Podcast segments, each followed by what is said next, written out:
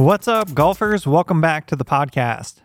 Tim Connor here, golf coach, golf academy owner. I do golf stuff all day long. That's my career. I've earned a few awards along the way, but none of that really matters. What matters is that this podcast is a dedicated resource to help you play better golf, to understand the game better, and to debunk some of the myths that come around with uh, this kind of trendy golf media. The job of golf media is to talk, and that doesn't always necessarily make it true. So I want this to be a bit of like a documentary style Truth Finder podcast where we talk about things that are really honest and just transparent.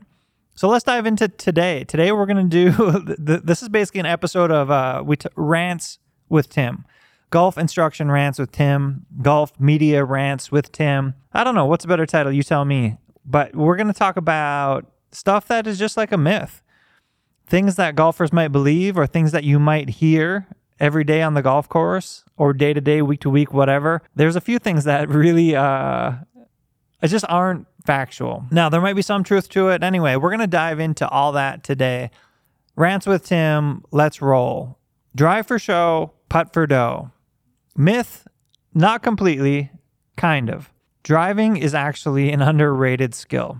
The best players in the world are the best drivers of the golf ball. They have the most combination of speed and accuracy. And if you drive it further or more accurately, or some combination of both, your chances of shooting a better score are way higher. Golfers all too often get themselves in trouble off the tee with too much curvature on their golf ball, whether it be right or left, most commonly the fanned open slice, that also robs them of their distance. So, drive for show, putt for dough is a myth in its own kind of way. Driving the golf ball is a mega skill. You only get 14 chances to drive the golf ball in a typical round of golf, but those 14 shots perhaps have the highest correlation with your opportunity to earn your golf score. If you're in the short grass or you're giving yourselves good opportunities to hit more greens, that is the recipe for playing better golf. Putt for dough, yeah, putting for dough, I would say this is the part where it's kind of myth, kind of not. Putting is an important skill for sure. I don't want to underrate that. But I just think that all too often driving as a whole gets overlooked. Like it's not a skill that that that is important for scoring. It is mega important for scoring. So I want you to know that. On that note, you're swinging too fast. Myth, myth, myth, myth.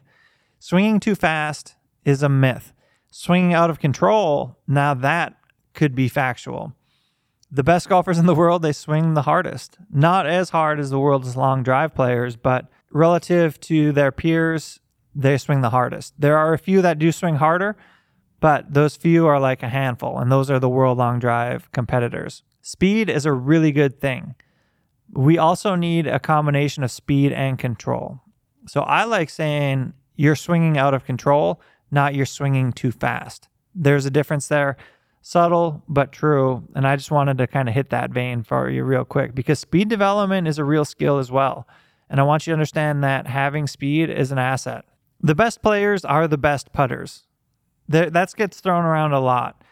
There's a bit of a skewed perspective here because what we see from players that are winning are we seeing the players that are putting the best that week. They're not the best putters consistently. The best players are the best hitters. And the players that win are the players that putt the best that week in combination with hit it the best. All right. I don't want to call this 100% myth because it's not. I just think directing your energy should be directed towards ball striking more often than it, most people think to play better, they need to putt better. The recipe for playing better golf is hitting more greens in regulation. That adds up to the lowest score the most often. Go hit more greens, be a great ball striker, be a great putter too. Kind of put the priority on number one, develop that ball striking. It makes the game more fun and it's got the best odds at helping you shoot a better score. Keeping your head down. Oh, I could rant about this one for a while. Annika Sorenstam, David Duval, Dustin Johnson, DJ. All of them will pick their head up. Now, DJ does it more with his wedges Annika did it on every single swing. David Duval picked his head up clearly before he hit the golf ball. Now, I'm not advising to pick your head up. What I'm advising is that it doesn't take your energy to think about keeping your head down. That is one thing that golfers will do 100% naturally on their own. Their head will stay down. In fact, more often than not, it will stay down too long and it will limit body rotation on the follow through side of their golf swing. And that body rotation is much more harmful than if you did, in fact, pick your head up a little bit, which you won't. You won't, trust me. You don't need to put your energy into keeping your head down. That is something you will do on your own. And if that is complex to you, perplexing, all you need to do is make a practice swing or two and practice brushing the grass in the right place. Step up to your ball, try to execute your shot.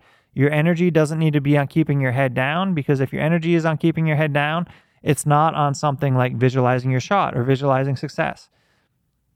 All right, you we only have so much energy and we got to direct it in the right places. And keeping your head down isn't the place to do that. This is a little more old school, but I wanted to talk about it because I do still see lingering effects of it, and it's just not good for most golfers. You have to understand one thing about the podcast is we got to talk to macro problems, not micro problems. Not the one in a thousand or five in a thousand people that might struggle from the opposite. We got to talk to the majority, not the minority, more often. And if we are talking to the minority, I will specify so. Now, the advice that you need to roll your club face open with your forearms, it just doesn't need to happen. Actually, and I'm going to couple that with one more thing that was trendy from that same time period and keep your hips though.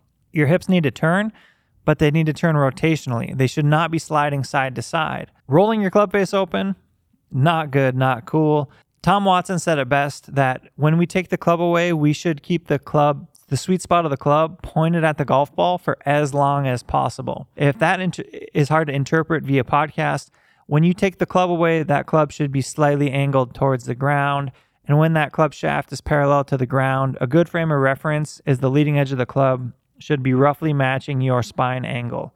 So that leading edge should be tilted down somewhere from 15 to 30 degrees, something like that, depending on the swing, depending on the shot style, stuff like that.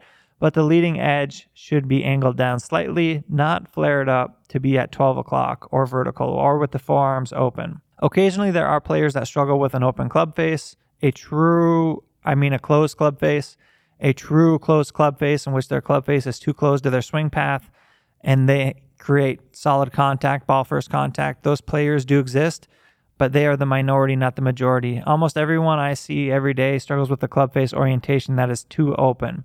So advising them to open their club face, bad advice. Not turning your hips, bad advice. We want to turn our hips, and more often than not, in most situations, unless a person is hyper flexible, we want to maximize hip turn, not minimize it. But the right kind of hip turn, the kind of hip turn in which your hips are stable your lower body work is sound. Yeah, we want our hips to work for us, not against us. Now, occasionally the person is hyper flexible. This would be the minority. These are typically teens and or super flexible human beings and they could potentially over rotate their hips in the backswing. That does happen. You just it's something to be observant of. But chances are if you're older than 30, you you want to maximize your hip turn, but you want your hips to stay still. They don't move laterally. They just turn as if there was a spike driven through it, and, and they can turn as much as they want coming back and through. Now, with that said, there are pros and cons to everything, but assuming you're staying relatively stable, you can let your hips turn and burn. All right, I'm going to throw this into the more trendy bucket of golf instruction recently. Things I hear, I don't know, maybe it's not super trendy, but I hear people talk about having too much shaft lean, too much shaft lean in their short game, or too much shaft lean when they're hitting an iron. I just don't see that being the case with the majority of golfers.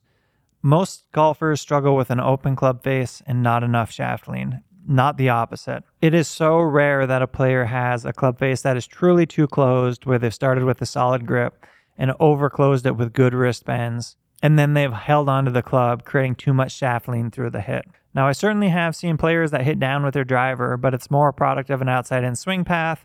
It's just a story for another day, but typically speaking, ball is on the ground, you're hitting an iron. You do not struggle with too much shaft lean or a club face that's too close. Those are just very, very rare. I'm not saying it's an impossible. I'm saying that if that were the case, I would check some other things leading up to that. Anyway, you all, this was a fun episode. I just wanted to do a little bit of uh, talk about some things that I hear a lot that just aren't productive talk for helping a player with their golf learning curve. Remember, we're talking about the majority, not the minority. There are always unique cases and caveats. And uh, my little disclaimer is that hey guys, this is based on my experience. I have a lot of experience, but that is is my frame of reference for the golf lessons I've given. It's just what I see. Anyway, y'all, I want to thank you for hanging out for another podcast. Share this thing with a friend, leave it a review. I appreciate you for hanging out, and we'll catch you back here same time, same place next week. Oh, and one little note, send me some ideas. Send me your ideas. Let me know what you got. Let me know what what's on your mind. I don't know what you don't know. We'll catch you back.